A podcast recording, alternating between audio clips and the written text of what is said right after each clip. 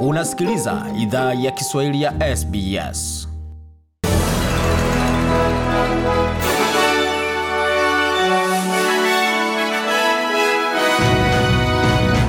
Waisikiza idhaa ya Kiswahili ya SBS ukiwa na migode migerano. Hii hapa ni taarifa kamili ya habari kutoka studio zetu za SBS Radio.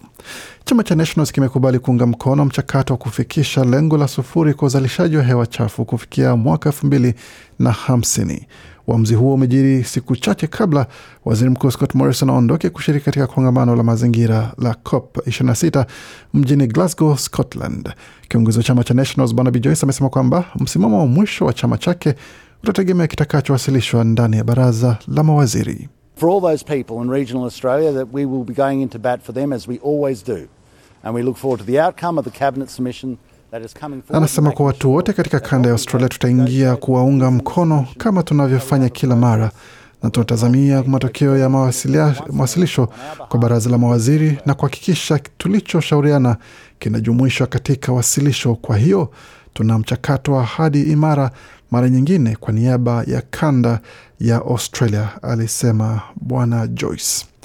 Kwa upande wake kiongozi wa upinzani wa shirikisho Anthony Albanese amesema kwamba Australia ina fursa ya kujulikana kama nguvu kubwa ya nishati mbadala duniani. Naibu kiongozi wa chama cha Nationals amekataa kufichua kilicho katika orodha ya mahitaji ya chama chake, ila amesema chama chake kina matumaini ya kufikia suluhu hivi karibuni. Ila bwana Albanese amesema kwamba serikali imechukua muda mrefu kutoa ahadi kwa hatua ya mazingira. Every state and territory government, uh, every uh, major business. Anasema kila serikali ya jimbo na wilaya, kila biashara kubwa nchini, shirikisho la kitaifa la wakulima, baraza la biashara la Australia, kila mtu ametoka katika mjadala huu, na hapa una serikali ambayo mara nyingine inafuata mwongozo, alikemea kiongozi huyo wa upinzani. Bwana Morrison hata hivyo ataenda Ulaya wiki ijayo kushiriki katika kongamano la Umoja Mataifa, ila kwa mradhi la mabadiliko ya mazingira mjini Glasgow, Scotland.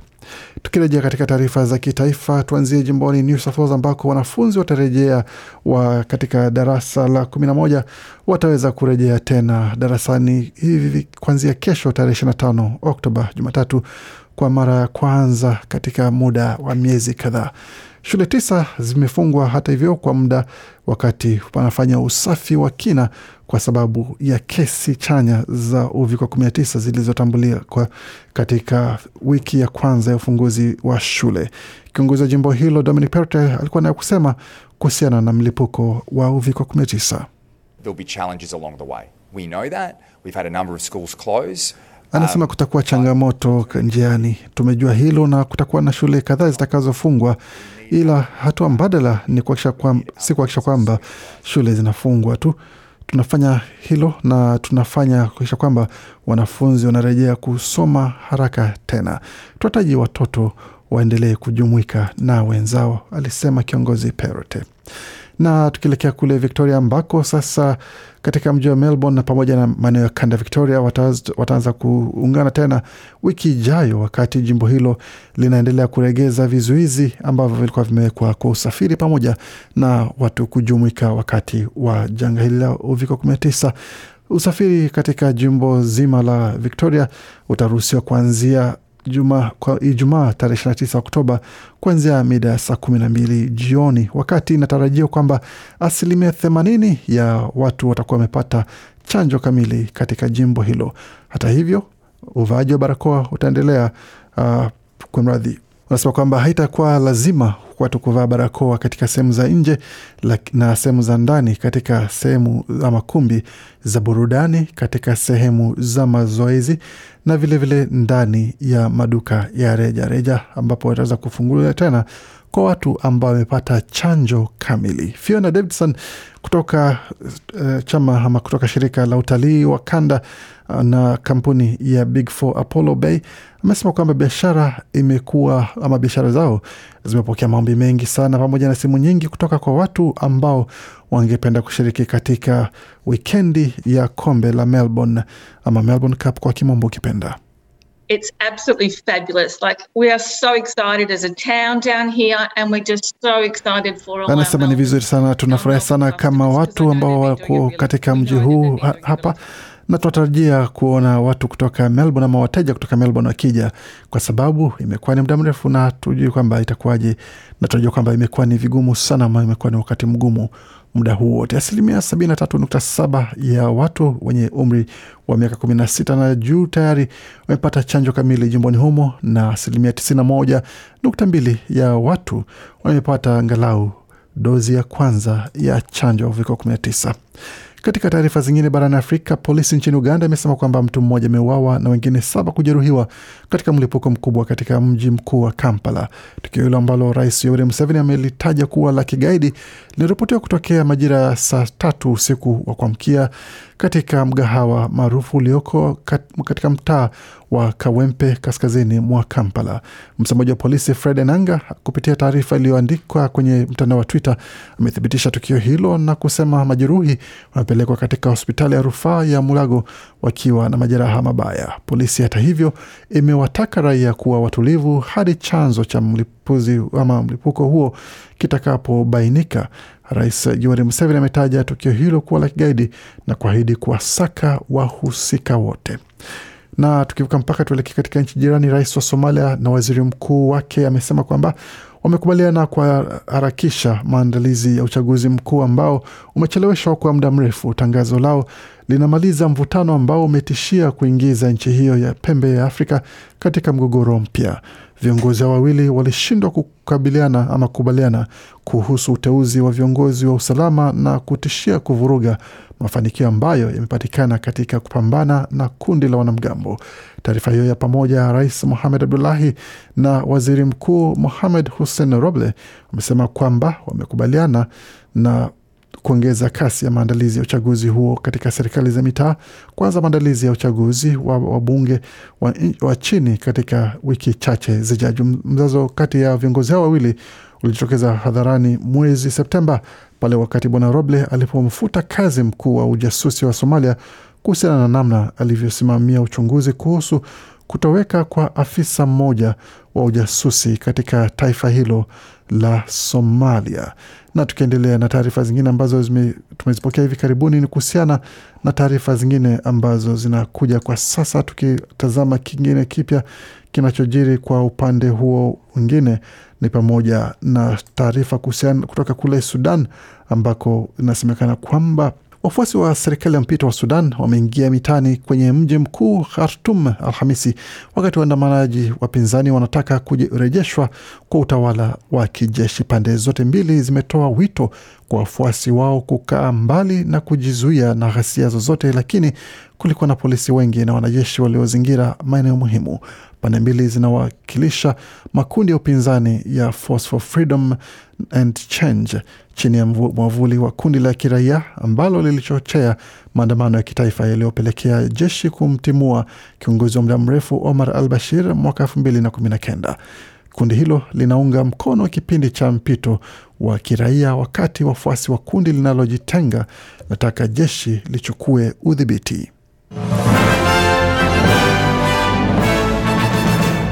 Waendelea kuisikiza idhaa Kiswahili ya SBS ukiwa na migode migerano. Kwa sasa tutazame hali ilivyo katika taarifa za michezo, tukianzia katika mchezo wa riadha ambapo mwanariadha Danny Stevens ambaye ni mshindani mara nne katika michezo ya Olimpiki ameamua kustaafu kwa sababu ya majukumu mengine. Vilevile Bi Danny alikuwa ni mshindi pia mara tatu wa michezo ya madola na alishinda taji lake la mwisho katika mwaka elfu mbili na tisa.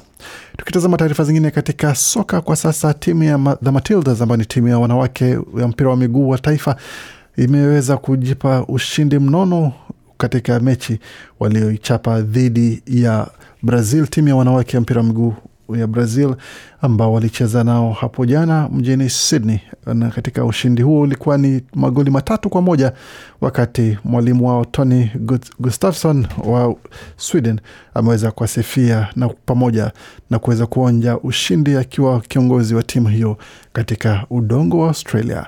Hapa basi ni taarifa kutoka kwa Simpson ambaye ni mmoja wa wachezaji walioshiriki katika mchezo huo hapo jana. Uh, we were notified before the last camp that us Australian based players that would be playing in the W League this season would have the opportunity to go train. Anasema kwamba tulielezwa kabla ya kambi ya mwisho kwamba sisi wachezaji ambao tunacheza katika ligi kuu ya mpira wa miguu nchini Australia kwamba tutapewa fursa ya kuweza kushiriki katika mazoezi pamoja na kushiriki katika michuano mingine ya klabu za kulipwa kule Ulaya. Kwa tuliweza kufurahia fursa hiyo na kuweza kujiandaa vipaswavyo kuweza kupokea nafasi hiyo, na kwa sasa imekuwa ni uzoefu mzuri sana, na tuna furaha na shukran tele kwa kuweza kupewa nafasi hiyo, na furaha ni kubwa sana kwa upande huo. Tazama katika taarifa zingine kwa sasa ni pamoja na mchezo wa raga ambapo timu ya the All Blacks New Zealand All Blacks wamepata ushindi mnono wa alama zikiwa ni mia na nne kwa kumi na nne dhidi ya the Eagles wa Marekani, ikiwa ni kichapo kibaya katika uwanja ambao ulikuwa umejaa watu pamoja na ulikuwa na umejaa simanzi kwa sababu ya kumpoteza mmoja wachezaji nguli kabisa wa timu ya the All Blacks hapo awali mbele ya wachezaji um, kwa mradhi wa mashabiki elfu arobaini. Katika taarifa zingine za michezo ni pamoja na hivi matokeo yakiwa hivi katika michezo ya ligi kuu ya Uingereza ambapo Brighton walipata kichapo cha magoli manne kwa moja nyumbani kwao kutoka Man City, wakati Southampton na Burnley wakichangia sare ya kufungana magoli mawili kwa mawili, wakati Everton wakala cha mtemakuni kwa mikono ya Watford magoli matano kwa mbili. Vilevile Leeds United wakachangia alama pamoja na magoli moja kwa moja dhidi ya Wolves. Crystal Palace kwa upande wao pia wakakaribisha wababe wapya kwa upande wa mapeni na masenti Newcastle United ambao walitoka sare ya kufungana magoli moja moja, wakati Chelsea wakaweza kuonyesha unyama wao dhidi ya Norwich City kwa kuwacharaza magoli saba kwa sufuri na Arsenal wakapata ushindi wa magoli matatu kwa moja. Usiku wa leo itakuwa ni zamu ya West Ham kukichapa dhidi ya Tottenham mida ya saa sita za usiku kwa masaa ya mashariki ya Australia, wakati Brentford watakichapa dhidi ya Leicester City mida hiyo hiyo ya saa sita wakati mida ya saa nane unusu itakuwa zamu ya Manchester pamoja Manchester United na Liverpool kuamua nani mbabe katika ligi hiyo kuu ya Uingereza. Na katika meza ya ligi kuu, Chelsea kwa sasa ni nambari moja wakiwa na alama ishirini na mbili wakifuatana na Man City alama ishirini wakati Liverpool wana alama kumi na nane wakiwa katika nafasi ya tatu, Brighton wakiwa katika nafasi ya nne alama kumi na tano Tottenham wakiwa ni wa tano na alama kumi na tano na katika mkia ni Norwich City ambao wamecheza mechi tisa na kulazwa zote tisa, wakati Newcastle vilevile na hela zao zote wanaendelea kuwa katika nafasi ya pili kwa mkia, na Burnley nao wako katika sehemu ambayo si salama sana kuweza kusalia katika ligi kuu ya Uingereza.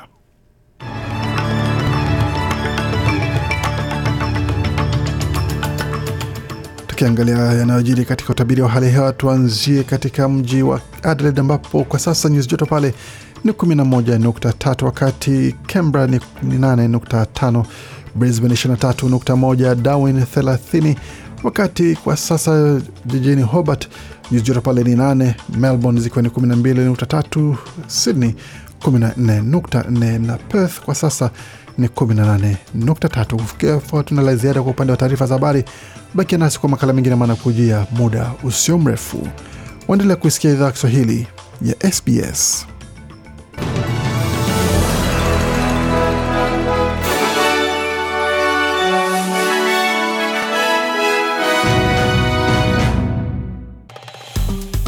Penda, shiriki, toa maoni.